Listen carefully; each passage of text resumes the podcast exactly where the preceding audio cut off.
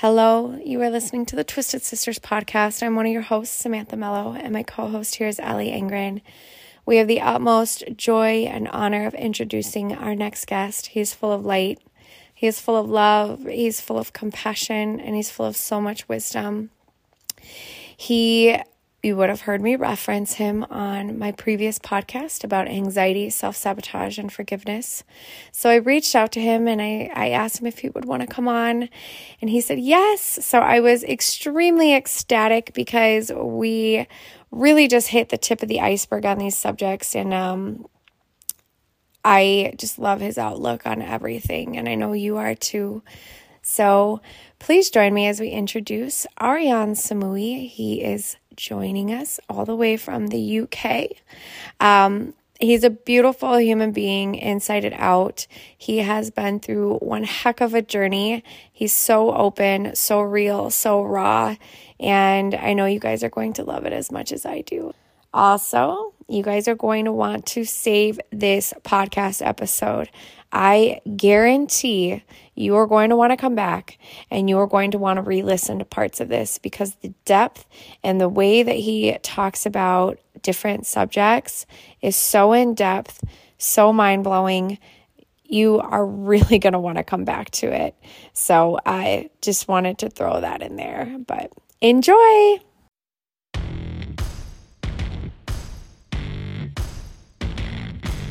You're listening to the Twisted Sisters podcast with Ali, a fiery realtor queen, and Samantha, a gypsy wandering her way through life while navigating being a rock star woman with ADHD. Both are former teen moms of two who have faced challenging adversities. They're here to break stereotypes, get real with you about the messiness of life, and remind you that we're all just a little twisted. All right. Well, hello and welcome to your first time on the Twisted Sisters podcast. We have the amazing Arian Samouie on today. He is a healer, intuitive trauma coach. And um, what other titles you got in there? I'd say I'm a healer, intuitive trauma coach, and a spiritual teacher. Okay. Which one's your favorite role? Or you like them all? To be honest with you, there's never a moment where it's only one. I feel like when I'm talking to someone about healing, there's an aspect of the other parts that come in as well. So yeah. So I connected with you because I used um, some of your teachings as part of my my podcast that I did on anxiety, self sabotage, and forgiveness. Uh, you had your um, small clips that you had on each topic, and um, for me, it prompted my journal promptings, and it was just kind of a mind blowing. Um, I would say just situation that happened for me, I I felt like I was in this stuck place of like, okay, I you know the information you get, uh, you you can understand self sabotage, you can understand forgiveness, but how do you even start to go into those those issues? How do you dig deeper? And um, the things that you said really just clicked and laid out this outline for me to really kind of dig in and understand, but without any shame, guilt, or um, those things kind of hanging over my head, which I think are really linked to all of those topics at times and can have such a heaviness feeling. And even though you're trying to deal with it and uh, understand it, you still carry the shame and guilt. And uh, I I just loved what you said, and so I reached out to you.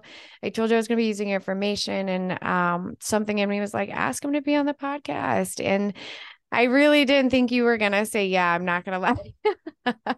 but it all worked out really good. So I'm really grateful you said yes, and I'm I'm really excited to have you on today.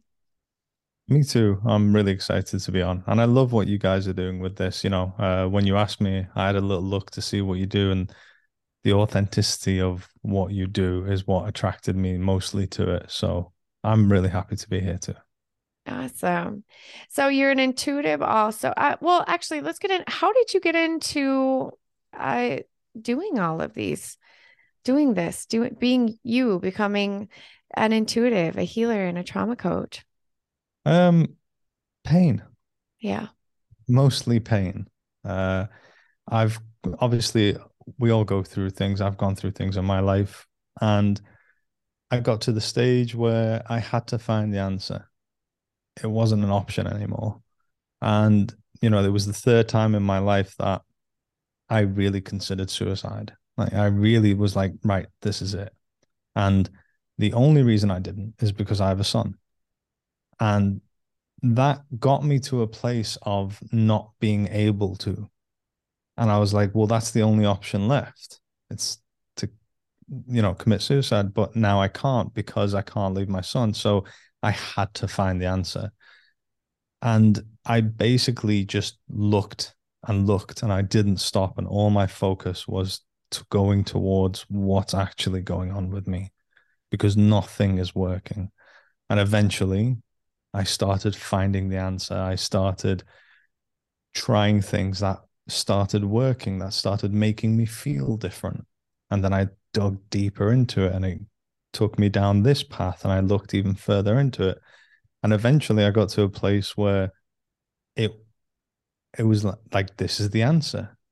Mm. And it's such a valuable answer, especially in the circumstances of humanity and where we are today that you know i got to the stage where i was like i need to tell everyone about this. I have to tell the world. I have to tell people you know you start small you start with your friends and family and you quickly learn that none of them want to hear it. Mm-hmm. and then you go, right okay but this is still the answer. I need to tell everyone. And obviously it led me to realizing and learning that this is my purpose and this is why i'm here. And it just grew from there really. How long have you been doing this for oh um not not as long as you would think probably. Usually when i tell people how long i've been doing it for they don't really believe me but it's i'd say it's just over two years now. Yeah. So i've been doing this for yeah um, have you always felt like you were like a highly sensitive kind of person? They call it like what hsp with like the intuition and feeling and yeah i was actually talking to my son about this yesterday um there's always been part of me like I, i've never really understood what an empath is but i've always been able to figure out like this there's something here happening here that isn't happening in everyone else like what is that and especially with the highly sensitive person but there were a lot of things that I, I call it like kind of my first life and second life. When I woke up, that was my second life. I've actually this is the start of the representation of telling that story all across my arms, both of them. But I realized as well, and I, I used to do these things when I used to be in a really, really bad place because there were many, many times throughout my life where I was in really bad places. And I used to do this thing and I never questioned it ever. I used to think like, you know what? I can't wait till my second life starts. I just I can't wait till my second life starts. And I never questioned it ever. Like, what does that even mean? I can't wait till my second life starts. Like, what what is that? And now that I'm where I am and I've started my second life, it's like, ah, thank God. but it was definitely one of those things where I was really, really questioning. Uh, well, I actually lack of questioning, like what I even mean about that. Wow. It's crazy how your intuition's already telling you something and you didn't even you don't, even recognize it in the moment. Oh, absolutely. And it happened a lot more. So I've I've gotten to the place where you'll get it, they're called downloads, essentially information presented to you through different forms. It can be uh, through thoughts, visually, it can be sound, Mine is a knowing. So it's like the reason the knowing is that it's the quickest. A thought is quicker, visually not as quick, but the knowing is quickest. And that happened to me so many times in my life. And I used to think, oh, what a great idea I've just come up with. Look at this great idea. And I thought, oh, it's an epiphany. And it, it is, but it's also it, it's a download. And these things that used to happen and I used to think everyone, oh yeah, no, this is obvious because everyone knows this. And then you realize like, oh, everyone doesn't know this. Like, what? Where did that come from? And then in this last two years, obviously, I've been doing a lot of practices, a lot of intentional information grabbing from the universe and essentially download. So you get to the place where you're recognizing and you're learning, oh, that's a download. This is my thought. That's not my thought. That's a thought that's been given to me. Do you have any um, advice for being able to navigate those and understanding a download versus an idea? Yeah. Um, it's really good to understand how we essentially work. I always say in most of my content, the most valuable thing you can do is learn how you work. A lot of information out there is like, stop the thoughts, stop all thoughts. Well, you can't do that. That's unrealistic. And then you get to a place where you try and stop the thoughts, and then you're like, oh, I'm failing. I can't do that. And then you start beating yourself up and I'm obviously not spiritual. I obviously can't do it. But, you know, that advice is like saying, go underwater and breathe. It's like, I, I can't. That's not mm. possible. So it's about learning how to, when we say quiet the mind, it's detach from thoughts. Learn how to recognize that I am not the thought. And there's a difference between being the thought and observing the thought. And the more you learn how to observe the thought and realize that you are not the thought, the more you do that, the more you become familiar with what you are, who you are, versus the thought, versus the emotion.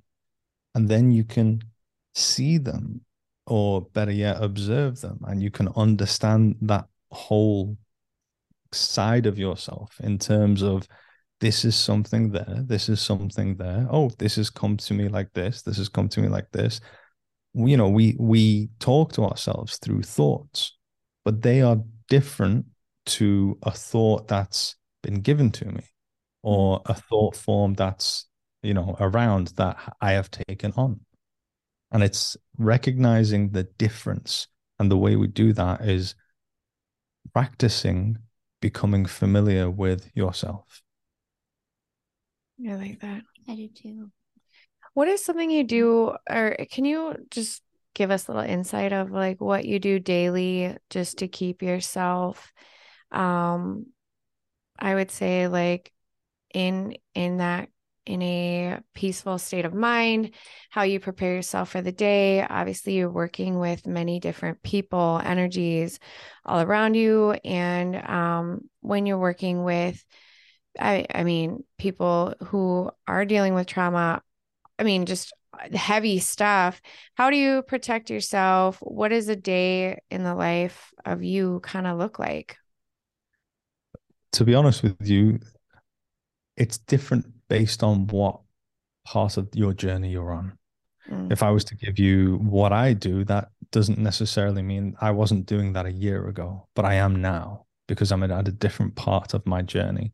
And it's to do with the individual. So currently, what I do is I'll wake up and in the first hour or so, when you wake up, your brain wave is in a completely different brain wave. And it's a very, it's like the doorway uh, to your subconscious is open, it's wide open. So, depending on what you do as soon as you wake up, will play a huge role in your entire day. Now, I used to get on my phone straight away as soon as I woke up, go on social media, just check things. And, you know, like obviously that would give me a hit of dopamine, more another hit of dopamine, another hit. Of do- so instantly I'm starting my day with like my mind being filled with dopamine and wanting more. And that is, you know, it's like, uh, it's like a high, you know, pre workout. Mm-hmm yeah, it's like pre-workout in the morning as soon as you wake up for your mind, but then the rest of the day is just like, oh, it's not as as intense. Mm-hmm. But what I do now is as soon as I wake up, I may put some music on, um, and I just lay in meditation. So I'll have my eyes closed and I'll observe my thoughts. And I I used to live in imagination, which is what everything is anyway. Everything is imagination anyway. So you're constantly creating, you're constantly manifesting. So, and in that moment, when you're so able to imprint your subconscious, you live in the imagination of what you want to go towards. So, what I used to do is I used to live in an imagination of building my healing center, giving workshops, working with people, being on podcasts. And, but now it's more about, I've gotten really good at detaching from thoughts, the amount of healing I've done. There's not as many thoughts being thrown at me by parts of myself that are trying to get my attention. So I'm able to calm things down more and just be, just be, understand. And that's where you get the deep, deep connection in terms of being able to get downloads and understand and information. So I do that in the morning. That's my way of starting my day. It's just to be because it reminds well not reminds me, but it's a good way of understanding that you're there's so much more to just this physical reality that you see. This mm-hmm. physical reality is expanding out of you. You are literally here creating all of this. And it's okay to be caught in the illusion. You're literally here to be caught in the illusion. That's the whole reason you're here. But it's a good way of remembering remembering what's actually going on and doing that daily. And I do the same in, in, the evening. In the evening, when I go to bed, I'll lay down and I'll do the exact same thing. And eventually I just fall asleep. Hmm. That's so cool. Thank you for sharing. Yeah, absolutely. Do you have any? Did you have a question? Sorry. I don't know. Go oh, ahead. Oh, um, so I wanted to talk about a little bit more about um self-sabotage. And um, I really love the phrase you say is you're not doing anything wrong. Mm-hmm. Can you kind of like give a little bit more um in depth about how, what you mean when you say that? It's one of probably my most famous quote, I'd say. You're not doing anything wrong. And when I work with clients, it's usually around the three month mark where they go, I finally get what you mean. I finally get it. So, you know, I never say these things for an expectation for someone to go, ah, I get it. It's, you know, you have to understand. And I didn't understand this until I understand how we work. When you realize how we work as humans, you realize that a human at their most natural state is an innately healthy state. And when you're at your most natural, healthy state, you're vibrating at a higher frequency.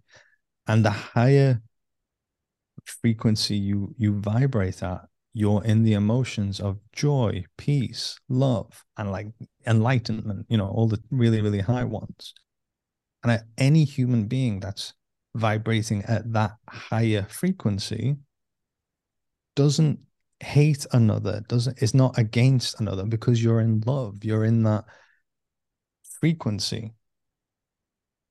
Now when we go through experiences where it's emotionally distressful for us we have to figure out a way to keep ourselves safe in that moment so the survival mind kicks in. And then we suppress that part of ourselves that would be that would have tapped into a lower vibrational frequency, such as shame, anger, guilt, apathy, despair, fear. And we're suppressing that and we're putting it somewhere we don't have conscious awareness of. But it doesn't mean it's not there, it's not within us. We just don't have conscious awareness of. We put it in our subconscious. It's the same as if you were in a dark room and it was filled with furniture, but it was completely pitch black you wouldn't be aware of the furniture that's in there, but it's still there.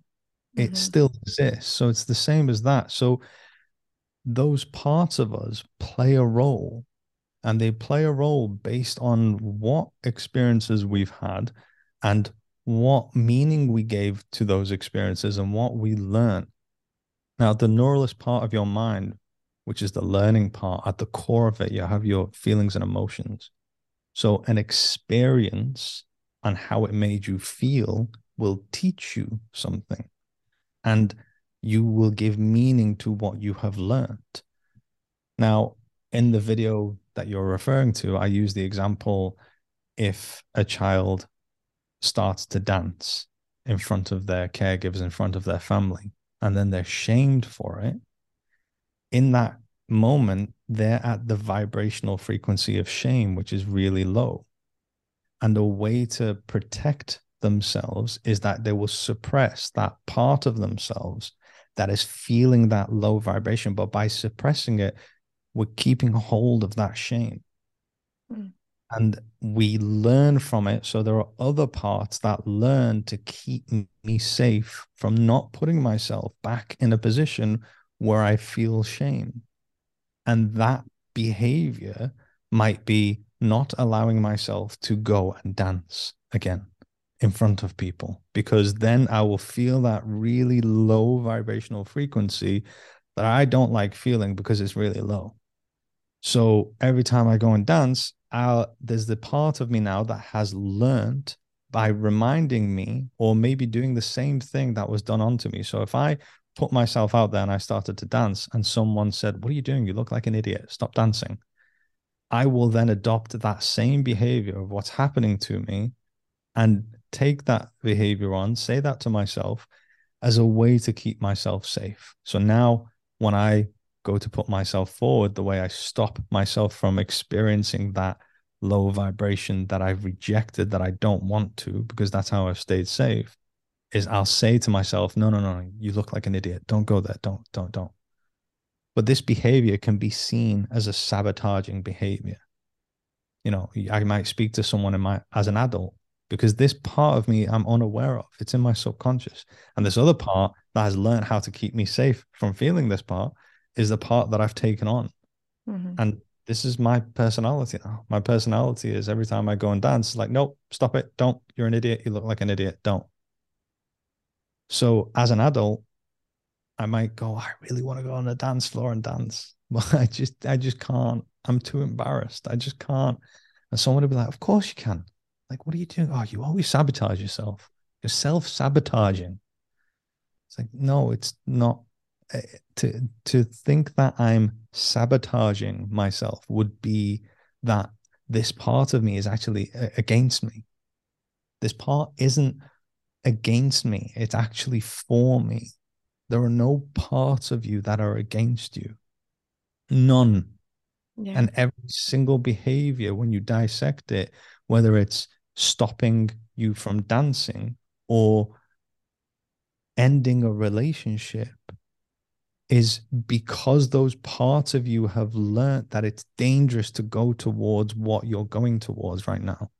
So they will do what they have learned, which is stop that from happening, which we can we see as sabotaging. So whether it's dancing on the dance floor or whether it's getting serious in a relationship, but then ending that relationship because these parts of you have learned that love is unsafe.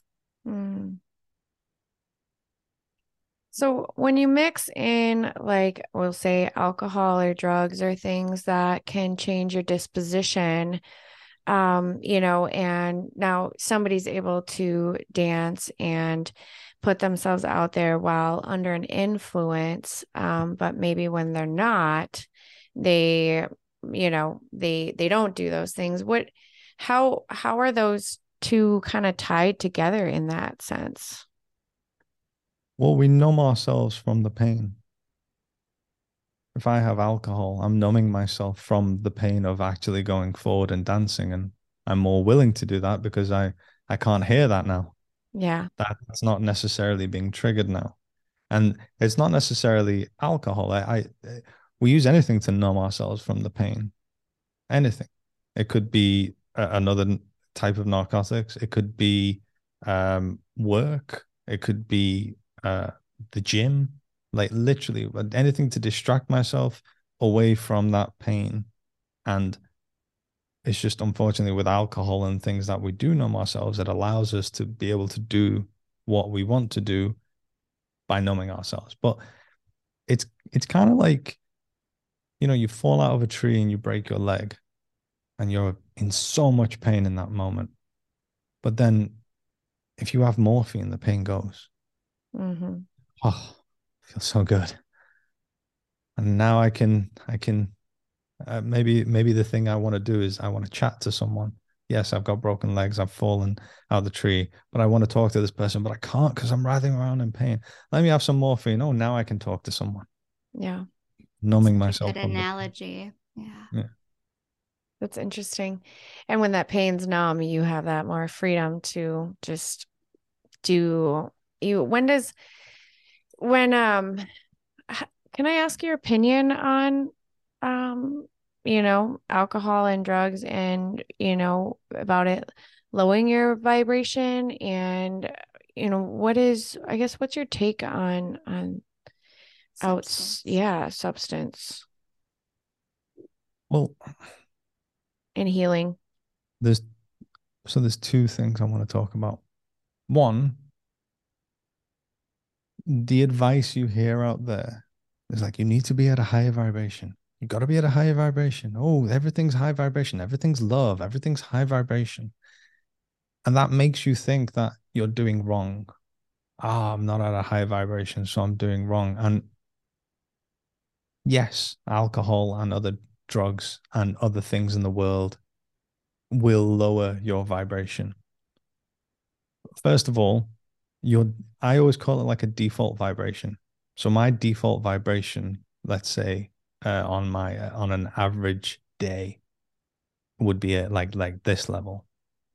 It's for someone who's on their healing journey, they've been forced to look for an answer, and no one gets forced to look for an answer unless their vibration is pretty low anyway because of everything that they've been through because of everything that they're rejecting which all of these parts of ourselves in our subconscious that we rejected are all playing a huge role in our default overall vibration anyway.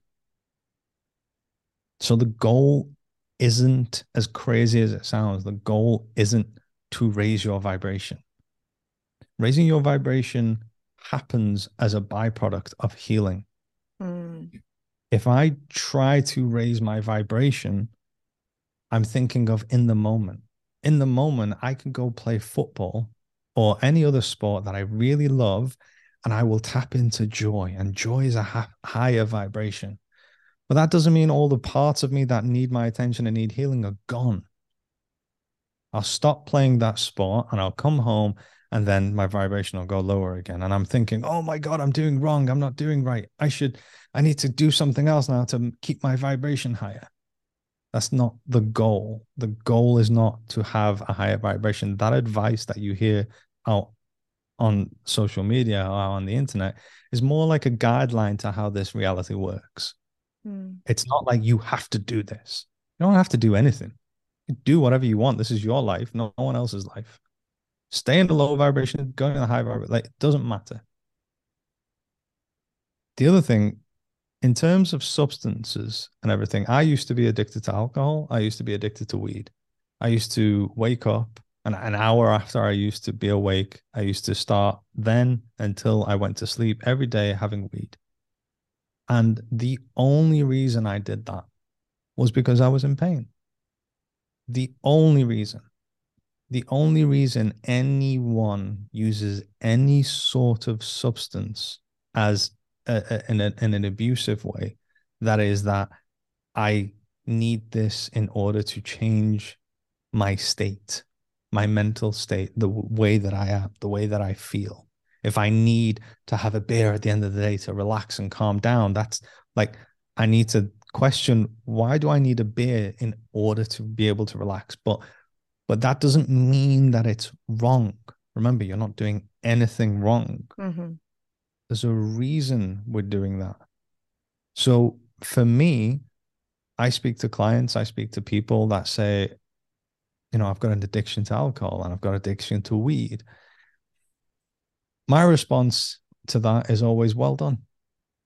Like, well done for finding something that stopped you from killing yourself.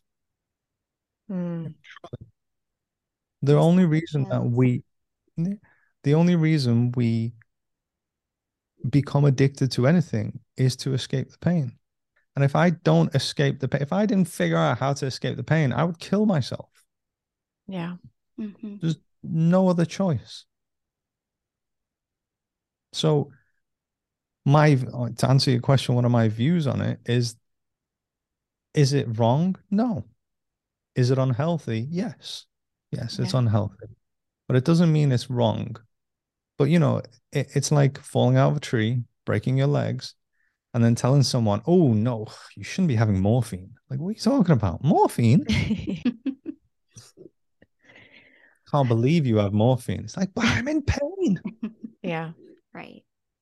So now my next question after that is so you learn to you're learning to survive, right? You're learning to numb the pain so that you can survive.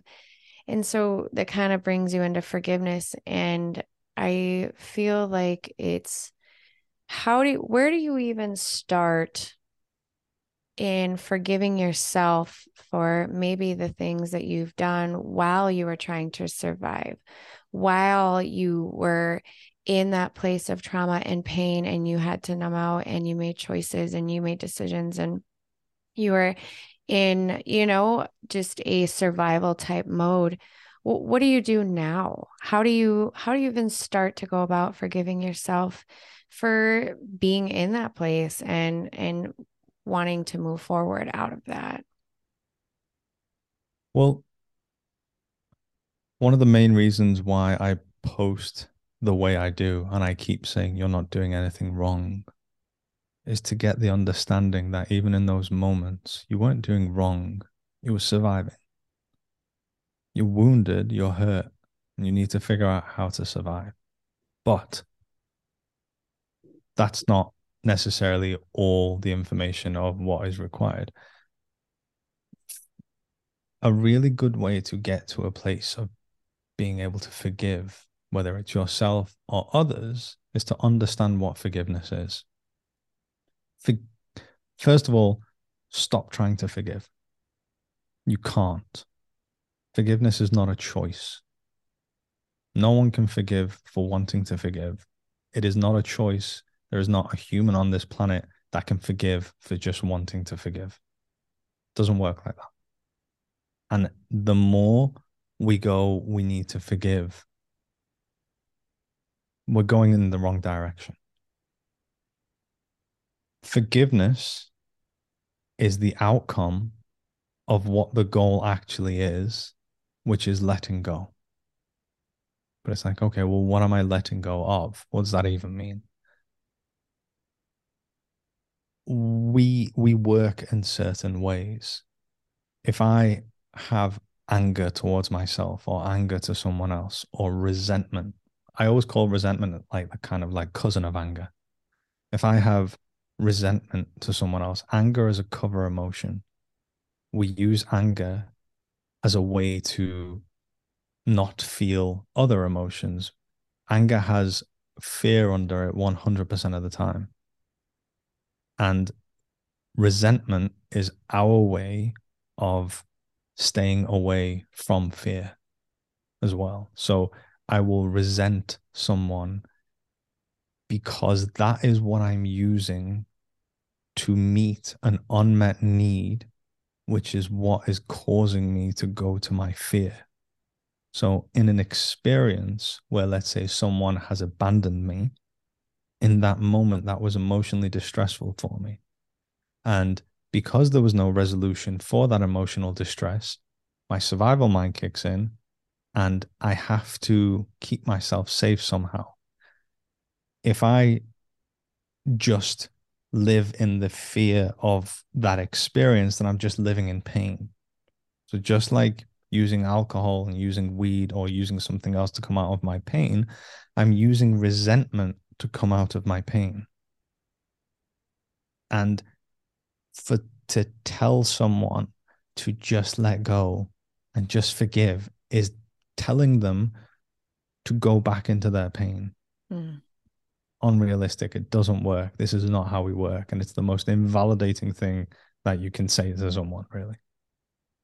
So, the way we would be able to get to a place of forgiveness is we would heal, go to the parts of ourselves that have learnt to use that resentment as a way to meet that unmet need in order to get out of fear. Resentment is like, and this is another way that we shut our hearts off. It's kind of like our personal reminder that I'll never let anyone to do this to me again. So if I heal and I get to the parts of myself and I heal these parts of myself that are using resentment as a way to meet that unmet need, but then I learn what those unmet needs are and meet them in a healthier way. Because I'm meeting them in a healthier way, I'm letting go of the unhealthy way that I've been meeting them, which is resentment. Mm. So, what am I letting go of? I'm letting go of the unhealthy way that I've been meeting these unmet needs. And by letting go of the unhealthy way, which is resentment, I no longer resent. And the byproduct of that is that I forgive. So you cannot forgive for just choosing to or wanting to. It doesn't work like that. I have to do the healing. I have to learn what's going on. I have to learn what these parts of me are trying to say to me, what the unmet needs are, learning how to meet that need, whether it's in a state of imagination or whether it's a regular behavioral change that I need to adopt today. And eventually, when I turn up for myself more and more, when I bring these parts of myself in with love more and more, I get to a place where I'm no longer resenting and therefore I forgive. That happens for the other and that happens for the self as well.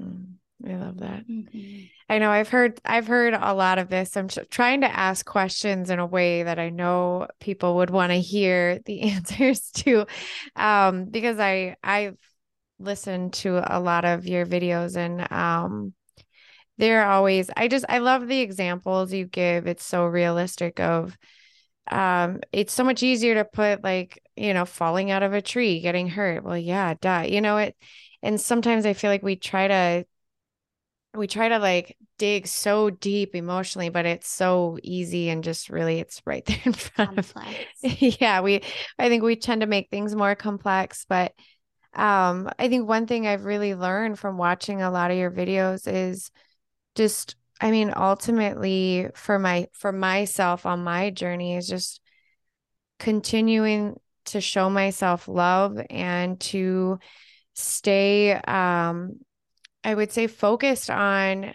how I was made before everything kind of happened to you, right? Before life happens to you. And just how to continue to really grow those parts of myself, how to take time and be with myself and clear out the thoughts instead of being like, what's next? What do I need to heal next? Where is this coming from? And like over psychoanalyzing is really what it is psychoanalyzing everything. And when you're really just in that place of love and giving, and um, not only to others, but to yourself, really too, and starting that, it just everything flows so effortlessly. And and it does come to the surface, but at the same point, I feel like there's not as much um doesn't hold as much weight as when I'm like looking at the subject, figuring it out, trying to psychoanalyze it. Instead, I'm just focused on the the other parts and the rest really has come and it's it's been kind of a really um enjoyable path. It's it's so easy and effortless because it's like I've given up control over it and to I don't want to carry it anymore. um so thank you. Thank you so much cuz it's really it's just been a huge eye opener for me in a lot of areas where I've just I've kind of felt stuck and I realized that um I'm not. That was just kind of a place I was putting myself. Yeah, and it makes sense. Look, you got to realize that we're we're spiritual beings, but we're also human. And a lot of the advice you get out there is like, you are everything, you are spiritual. And then you go, okay, well, moments where I'm not spiritual and I'm human, I must be doing wrong. Right. Yeah. That's not the case. You're actually here not to be a spiritual being. You're here to be a human. And let me give you some examples. So, you know, everything, everything is one. We are all one. Very, very true. But we're not here to constantly be in that. Like, for example, the football game. If I'm playing football, I'm against the other team. I want the other team to lose because I want to win. I will even, you know, there'll be like trash talk or whatever, and we'll shake hands at the end and everything. But in that moment, we are not all one. I'm telling you, like, you know, like it's on like Donkey not, Kong. Yeah, like yeah. there's a winner coming out of this. One hundred percent. So that's an experience, and I, I personally have joy in that. So I've come here to experience joy. Another thing that I usually say is, you know, we we tend to think that we need to be spiritual so much so, and it doesn't make sense I can't put myself underwater and go, it's okay. I'm a spiritual being. I won't die. Like, no, you you will die. You will literally drown and die. No, no, no. It's I'm not human. I'm having an experience. Like I'm spiritual. No, you're gonna go, you know, out the game again. Um, but and another thing, you know, everyone's concerned about being caught in the illusion. You're here to be caught in the illusion. That's the desire about this place, is the illusion. But all this stuff you hear is just to remind you that you are not the illusion, to remind you how to put your hands on the wheel. I want to take my reality and my creation down this path. Okay. But remember, you're in an illusion. It's like, oh, yeah, okay. Let's keep going back in the illusion. That's completely normal. Part of the illusion is that you're a human being you have your mind. Your mind works in a certain way. The way we've evolved as human beings, we work in certain ways. When I'm, let's say, in the caveman days, I'm walking down a path. On my right, I see a juicy apple. And I'm like, oh, juicy apple. Like, I'm so excited about this. This feels amazing. And on my left, you see the like bushes and rustling in the bushes, and you're like, oh, like your mind is created to be like all right danger like i need to this is my survival is on i'm catastrophizing what could happen well something could jump out and i could i've got my knife i've got this oh, oh. I'm not even thinking about the juicy apple at that no. point because this is a lot more threatening yeah that's how the human being works so when you're in a position of trying to overanalyze and trying to figure all this stuff out it's very human of you. It's very normal. It's completely okay. And when you've lived in survival mode your entire life and you've kind of gotten to the place you're like, holy shit. So this is all not actually what I thought it was. And it's all like all this is happening. All right um, I need to learn more of this and figure this out. And the more I learn, the better I feel. So I, oh, this is great. So I'm gonna overanalyze. I'm gonna go and and then you've got social media going, no, no, you need to you need to calm down. You need to like, but you're like, no, but I'm still in survival. My yeah. mind works just like I couldn't breathe underwater. My mind is in survival, and that's completely okay. And it's taken me a long time to be able to just let go and let be. But in the moments that I couldn't, I wasn't doing wrong. And what advice could you give to somebody that is like just starting out here with that? Like, because obviously you've done your healing and all that kind of stuff within it, and you're human. And we go through the hustle and the bustle every day of get the kids to school, get them off to sports. Like, what are some like coping or tactics that you could do to really help you come back to that illusion and center and well my advice is uh, there's multiple things my main advice is always going to be healing emotional healing because the reason i'm being triggered to be in survival mode and be scared of this and scared of that and oh it's all unconscious to me. So for example taking the kids to school that isn't just because they might miss the sc- like school opening.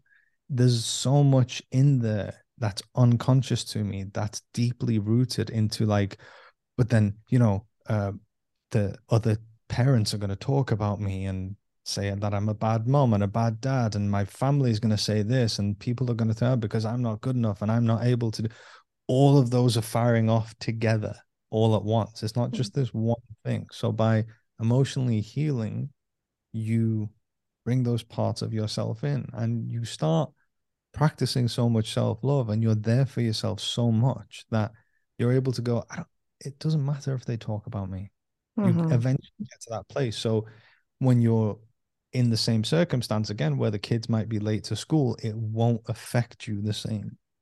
It because you don't need that validation. Exactly. Right. it won't yeah. all of those parts in you. Along with that what i always do is i always remind myself of what i'm actually in. You know i have furniture around. I've got a carpet i've got a couch i've got my son dropped um sticky toffee pudding with ice cream on my fluffy carpet. and this is like sticking and he dropped it and i was like and i re- realized that you know what? In 10 years time i might not even have that carpet. Right. Might be a completely different carpet. 10 years ago i had a different carpet. I had a different couch. 20 years ago i completely again i changed mm-hmm. to, like so it doesn't really matter. None of this is real none of it really matters you know, I failed at school, completely failed. I got the worst grades that you could think of. Is school that important? Uh, in some ways, yeah, it, you know, it gets humans interacting with each other in some way. In a lot of ways, no, it's it's not. It's not. We're not doing it in the right way. It's not. I got brought up like it's the most important thing ever and yeah. I've had more success in my life away from school and doing things that were ex- the exact opposite of what school taught me and everyone taught me. So, is that really as important? And I keep reminding myself, and I also keep reminding myself that none of this exists. Yeah. Well, and also your response in that moment is huge because your response in that moment with your son is all ultimately showing him where you know what he's doing and setting him up for his emotional success too. And in that moment it's it's not a big deal. You're breaking your emotional you know uh you did nothing wrong. Right that that, that it, you're not going to break them down for it and make them feel terrible and horrible. That it is just a rug. It is just stuff. And we're all just here and it's it's okay and I think when you're my well, my dad, I, I wish it was but she's drawing like it looks like a penis on my wall. And uh, she told me it was a, a sea whore. but I was like laughing, and my mom was like, Oh my gosh, what are you gonna do? And I'm like, I think I'm just gonna frame it. She's like, You're not going to scrub it off. I was like, No, I think I'm just going to frame it. I'm going to label it sea horror because I think that's absolutely hysterical. And uh, it's like behind the door, but I'm like, I, it's, we just paint over it. It's no big deal. She was so proud of herself. She loved it. And it, it's so fun to be able to be in that, I think, as a parent too, just to be able to be like, it's okay. It's just stuff. Money comes and goes. We can buy a new rug. We can paint over it because it doesn't take all of your energy from you either and it's it's not fun to be angry. Oh, that's true. And, and, you know i speak to a lot of parents and um around this exact subject and they always ask you know what the best thing i can do because when you're on your healing journey you realize like oh my like i've done the exact same thing right. that's happened to me and this is really challenging. And you know if you're on your healing journey, that's the best thing you can do for your child. Because what you end up doing is you learn how to go to these inner children within you, these parts of yourself, and how to heal them. And then you realize, like, oh, every time I'm healing, I'm validating, I'm allowing them to be who they are, mm-hmm. I'm meeting an unmet need, I'm resolving the emotional distress in that moment, however that is and then you go you have this realization that that's how i help my child. I help my child by allowing my child to feel however however they feel to be who they are to validate them. Yeah fair enough. It, it makes sense that you would feel like that. Yeah absolutely. give them that compassion.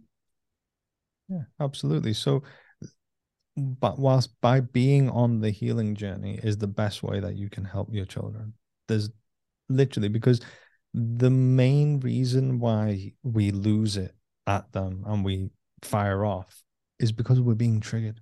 Mm. We're triggered about stuff within ourselves. Yeah. So once you heal those parts and you keep going and keep going, the same thing just won't trigger you. Yeah. I found that I, I I'm a single um, solo parent for my daughter, and she I was very attached to me and um, which I loved, right? Um, but at the same point, it can get to be a lot. It was like overstimulating. It was too much, and at times I was like, oh my gosh, like you're just always on me. You're always touching. And she's three and a half now, but she's still very much like that. Wants to be in that. And um, I had read. I don't. I can't even pinpoint where I read it. And it was talking about how when you start to get frustrated with certain issues, exactly what you said, probably you.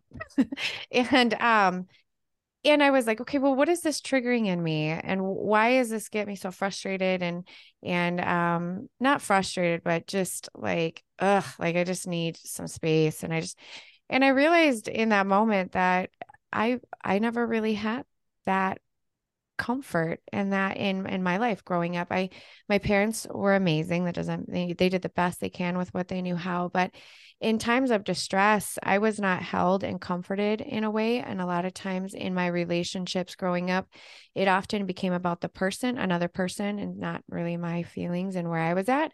Instead it was like oh well let we have to comfort your feelings we have to do that and it was like oh it was like that aha moment of oh, that's that's totally where this is coming from. And it's so cool because ever since I kind of worked through that, it just doesn't even bother me anymore. And her like crying, and it's like, come here. I'm like, you got all the crying out, you know? I'm like, is there more in there? And it just feels so good to be able to approach it that way. Whereas before I was like, okay, like you've cried for a long time like this like let's what is you know what's the issue? And like do you just need to be held? And i try to like work through it but mentally there was still that blockage in a way. It was like i couldn't just fully be in it.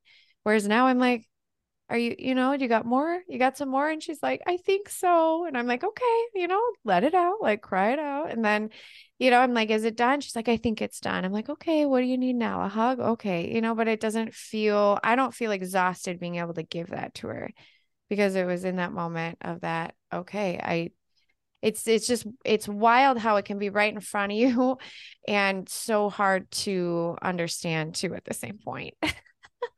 And, and first of all i think that's great. I think that's amazing and it's truly inspiring to hear you're able to be like that and meet the needs of your child in that moment. It's it truly truly is.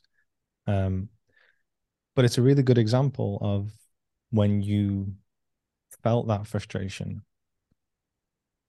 in that moment you may go away from that and go oh I can't believe that. That was so wrong of me.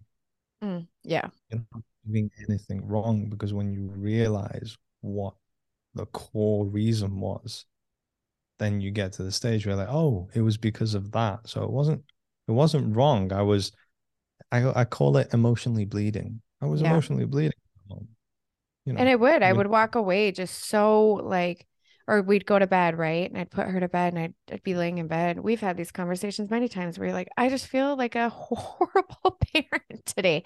Like, I just couldn't be there. I feel like I'm just tapped out in all directions.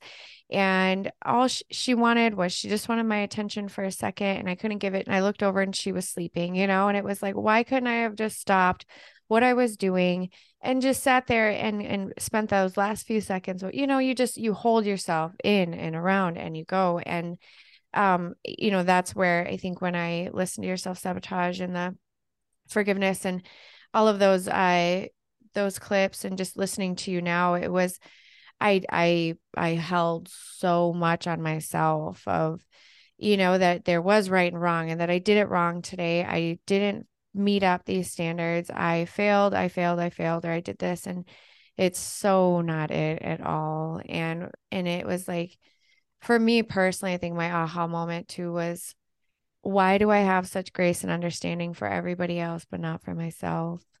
And if that was my best friend talking to me, I'd be like, hey, it's okay. We'll go to bed tomorrow.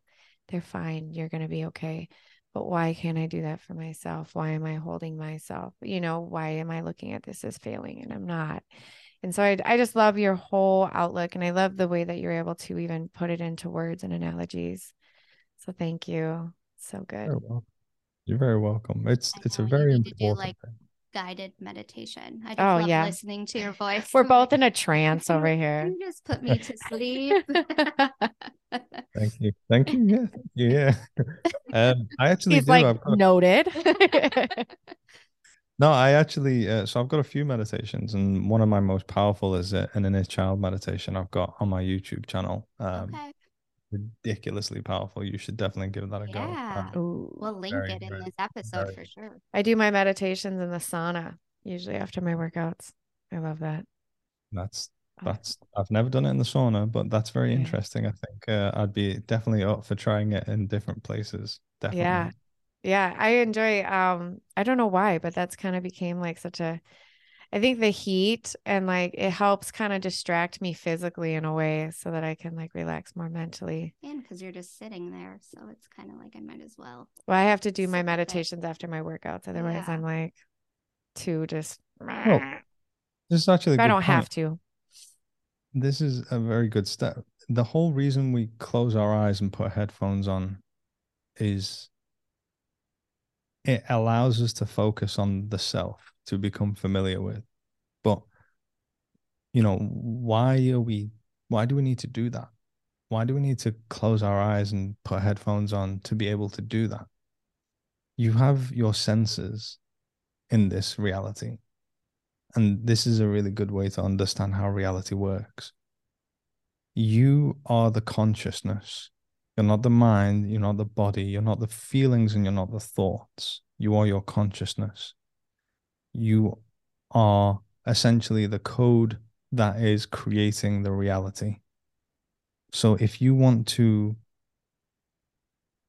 become familiar with what you are, you need to stop the distractions from the reality and the the way that you stop interacting with the reality and the way you interact with the reality are through your senses someone brushes past me and I feel it, I'll go, oh, what was that? It's a distraction. If I smell something, I'll be like, oh, what's that? It's a distraction. If I see something, I'll be like, oh, if I hear something, you know, taste something, I'll be like, hmm. So if you were to, let's say, someone, if you were to get rid of the sense of sight and you couldn't see, then you wouldn't be able to interact with this reality through sight anymore and then you were to remove your sense of taste, touch, hear, if you were to remove all of them, you cannot interact with this reality. You just can't. You are the self, and the way that you interact is through the senses. So by me- the meditation, the big one of the biggest benefits of meditation. And one of the main reasons we do it is to stop interacting with the reality to a become familiar with and to realize like what we actually are. And it's a strong and powerful way to be able to manipulate our creation to kind of get away from the distractions from the sensory from the things that we use to interact with it to then be able to create what we desire. I like that. Mm-hmm. How does coaching or intuitive healing like work with you, like with your clients? Like, how do you can you go through like a day with one of them? And where can they find you? Yes. I want to give some of that so they can, too. Yeah, no, so they can find me on my website. Um, I think I've done a pretty good job of linking everything to everything or anyway, but if you were to uh to ariansamouie.com, you'll be able to find me there. Um, to be honest with you, the most truthful answer is that it's different for each client, depending on the level of awareness, where they are, what's happening. But you know, the conversations that I have with them is my job is to teach them how to heal themselves. My job is to teach you how to heal yourself. I don't heal you. It's not like I put my hand up and heal you or anything my job is to empower you. My job is to teach you why things are the way they are how you work and how to heal. Once you have kind of the foundation of understanding how you work and why the things that have happened have brought you to where you are, then you can start learning how to heal. The whole reason I've created my online course was because so many people were like, How'd you heal? And I'm like, It's not a one sentence answer. It's like this huge understanding you know that's why i created an on how much time do you have but i did meditation yesterday why am i not healed it's not it's not complete. i drank my green juice but it's about okay well now that i've learned all this so my job is to empower someone and i wouldn't it's i don't do that by giving them power i guide them to be able being able to see that power within themselves it's already there it's mm. just you're not able to see it right now. And once you actually realize how powerful you are and how you've already got everything you need in order to be able to start healing, then that's when your reality really shifts and your reality really changes. And it's basically that. It's basically teaching people how to do this. My my goal is never to keep anyone on retainer. Like I'm I'm building healing centers around the world. I'm doing cafes, schools. I'm doing so much in this lifetime. And I cannot do that if I have anyone on retainer. My and I can't help more people if I'm limited to a certain amount of clients, you know. So my goal is to teach you what you need to do and then go and teach you, you know, then, yeah, absolutely. What if somebody wants to start doing what you do and share that? Do you offer classes or um, I, I, I sessions or things for people to help become coaches and and uh, healer, intuitive healers, and and trauma coaches? So, so this is something that a lot of people have actually asked me. Um, yeah. And yes, I'm going to start. So I've my company is called Mind Matters Mind Matters Healing. And eventually, I will be creating courses for people to be uh, a certified Mind Matters trauma coach as well. And a couple of my clients have already asked me to change the way that, you know, the structure of our coaching sessions to be able to teach them how to coach and help others. This is something that's in the works. This is something that's coming. Currently, it's not out there. I've not done anything yet, but in terms of being out on the internet, but yes, this is, you know, this again helps more. And the vision I've got in the future for my company, Mind Matters, is that there will be certified coaches. And then through the system of going through that, they will have a certain amount of uh, sessions that they will need to do with people that would be part of the Mind Matters community for free. So then it gives the coaches exposure and help, and it also gives people that can't afford it that exposure and help as well. So it's kind of like going to be helping everyone. You know, my goal is to, you know, a, a lot of people have reached out and gone like your, your online course. The people that have taken online courses that are like seven thousand dollars, mine's like one hundred and twenty dollars and they're like blown away by it. And it's because my goal is to essentially charge the people that can afford it to be able to create content for the people that can't. Yeah. Because I was in a place in my life where I couldn't afford it and it was really hard and really painful. And especially so, when you're ready for it, right. when you're there and you want it. And when you have those blockages, it, it can really it can really affect you. Mm-hmm. Yeah. It really, really can. And that's why I put everything that I do on my YouTube channel is because it's free. It's, you know, it's easily accessible and I try to give as much value as I can all the time.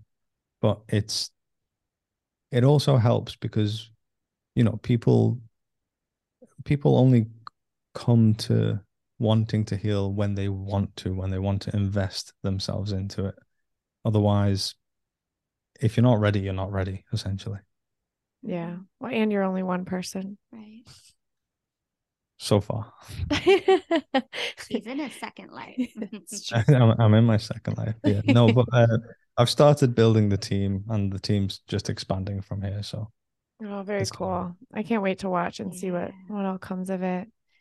Well, do you have any questions for us? Uh... No, that was a, that was a no, well, uh, how how's your each individual journey's been going? Ooh. Oof. That's a big one. Um, mine's I I would say um has has been uh get intense uh, at times and um but I'm definitely I would say on an upswing for sure. I've been in some valleys for a while and um gone up and found some more valleys and um but I've just really I don't know. Like I think before I had a lot of fear of like, oh God, what's the next thing coming? Or what's the next uh situation I have to deal with or traumatic thing or feel or um and I've I've really let a lot of that fear go and I feel like I've kind of strapped in and I'm just really enjoying the journey now and and I really like that feeling. Um and since then it's been really cool to see all these amazing opportunities come forth and um, I can just tell how I feel on the inside because I can tell more people smiling around you. I have random people. I had to sit at the, you know, I didn't have to, I shouldn't say it like that. Um, I got to, I just had a lot of people come up and telling me their life story and, um, in it, although it like affects kind of my time frame, I like I was irritated at first for a second, but then I was like, oh my God, this is so incredible because this means that I'm sending that out, that people, random strangers, feel comfortable and safe and they're in it and they see that, that joy and that light. And um, then I was, it just, my whole mind switched. And um, I think that's kind of where I've been is just in sitting back and enjoying and realizing where are these judgments or where's this frustration coming from? And just kind of changing those quick little thoughts and just how quickly everything can turn around. And i really like it. It's been really amazing. Um and and validating right? Because you you do a lot of we put a lot of work into you know this podcast and our individual lives and then also sustaining ourselves financially. Um, i'm a single mom. She's a wife mom business owner of you know three boys. Uh, you know we we have a lot of things going on and um it's it's nice to have the validation sometimes and and feel like it's all worth it. I think it's just going back to I'm a realtor during the day. no, at night too. But I think it's just like I live in that hustle bustle. Like they have to go see that house. Like it's been a crazy market in the United States for a while. And it was really like build your big team. Like that was the big hype. And so for me last year it was just coming down and going, what what do you really want out of this life? Do you want to build this big team and have that hustle bustle life? Or do you really want to go out there and sit down in these people's homes and make a difference for them? Because that's what matters. It's not building that whole team. And yes, that's great, but it's really sitting down and being like, what are your goals? And being that listener and helping them on their journey through home ownership. That's amazing. That's amazing. Sounds like you're both coming to a lot of awareness, which is fantastic. Yes, this it's, podcast has definitely. Oh, absolutely shot us forward yeah. in that. Mm-hmm and and that's yeah. the whole theme of it is just bringing people along for it and saying you know it was like one week i had a podcast where i was like i am not good. Things are not good. I am in a very dark place. And then you know but i was honest and real and then i get messages and people reaching out and then it was like a couple weeks later being able to share like i'm better i'm good. I you know and this is what i've done and this is how i got here and and being able to kind of share that can be it's so uh, vulnerable but at the same point it's it really um i love it. It's it's became a i think it became something we never really even knew when we started it.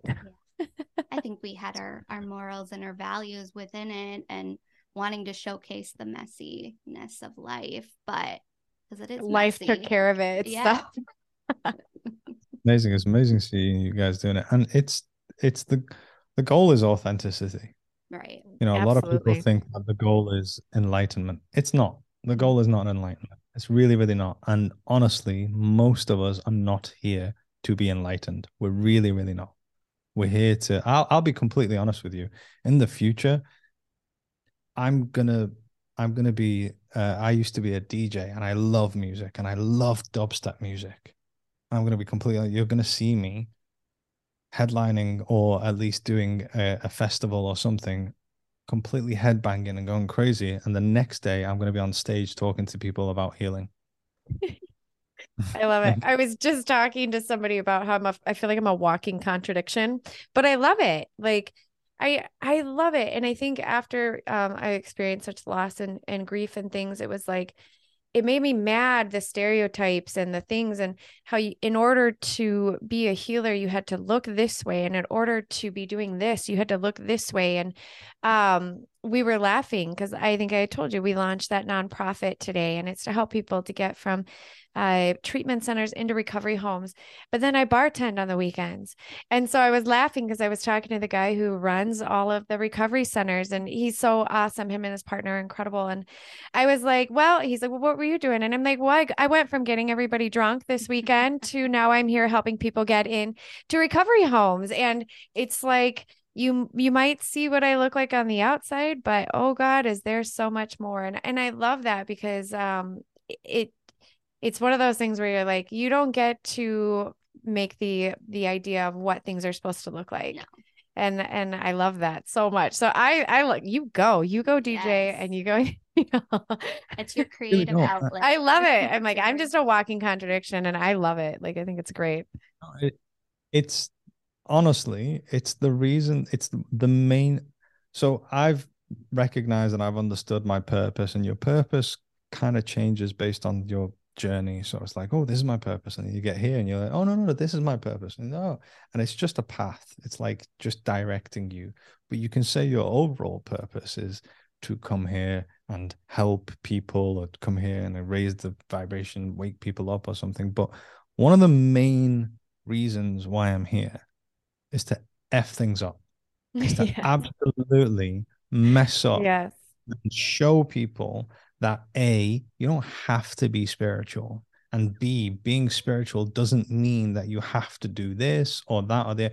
You're here. One of the reasons why I say to people, and I never tell anyone what to do. I never tell my clients what to do, and I never tell anyone what to do. The reason of that is because I don't have a right to tell anyone how to make any decisions in their life because it's their life, it's their creation, their reality. They are experiencing that for themselves. So that means you can do whatever you want. And you hear that all the time in the in the spiritual community. Oh, you could do whatever you want, but what what what bartending? Like no, but you just said I can do whatever I want. yeah. And that is You can literally do whatever you want because you're here to experience this whole notion of, you know, everything has to be peace and love. Like, yeah, no, that's not why we're here. Like, no. you know, you're here to just experience. You're actually here to experience all the low vibrational or undesirable emotions as well. So, yeah. it's like when you first believe... move out as a kid, and it's like, I can have McDonald's for dinner every night if I want to, and nobody's going to tell me no. and you can leave the milk out, and right. then you realize you left the milk out. yeah. Yeah. And, and the more you just allow people to be, they actually get to these places themselves because yeah. when they realize like, oh, my body doesn't work well when I do this, I'm gonna stop. yeah, you do. I, I that's yeah. I, I learn. or you don't. And right. then I know. Reminded. but I, I shouldn't say I get people drunk because bartending isn't all about that. But the social. honestly, it's been an incredible. I, we have so many people that support us through. I've met so many incredible people through being in the service mm-hmm. industry and doing that, and I've probably helped more people doing that than in a so-called helping people environment. Right. You know, it's but incredible. That's why they come there. Yeah, most of the time because they're in some sort of pain or it's just possible. wanting to have fun and have a good time. Hello. Let's oh, put on a show. But well, thank you so much for coming on. We won't take up your entire evening because you are in the UK. So, but um, I I just really really feel so honored and blessed you came on and I'm so grateful our, our paths kind of collided in this and I'm really excited to continue to watch your journey and um hopefully we can team up somehow and um keep uh making a ruckus in this world. I like it. The Twisted Sisters and uh Arian blowing shit up. So Absolutely. Thank you so much. I'm so excited to launch this. I think yes, our listeners are going to like just not yes. only love your voice, but I think they're going to get some really incredible things from this. So please go follow him. Arian Samouie, you are on Instagram, TikTok, YouTube. Um, and then you have a podcast you just started. Um, but you stream that through YouTube, correct? I do currently. I am currently. Uh, it's on, it's on my to do list to make it available on other medium platforms. But yeah, yeah, it's a full time job. It is. If you need help, you let us know. We can help you with anything. Oh, I may hold you to that. Yeah, you got our email. We can help you with some of it. So, but thank, thank you, you again. Yes. Thank you for thank you for having me on. It's been absolutely great. And again, I love what you guys are doing, the authenticity and what you're doing with this podcast is amazing. And I don't doubt for a second you're not going to be make a success of it. Oh, thank you. Thank you. Thank you. All right, everybody, we're going to wrap this up. You've been listening to the Twisted Sisters podcast. Have a fabulous week.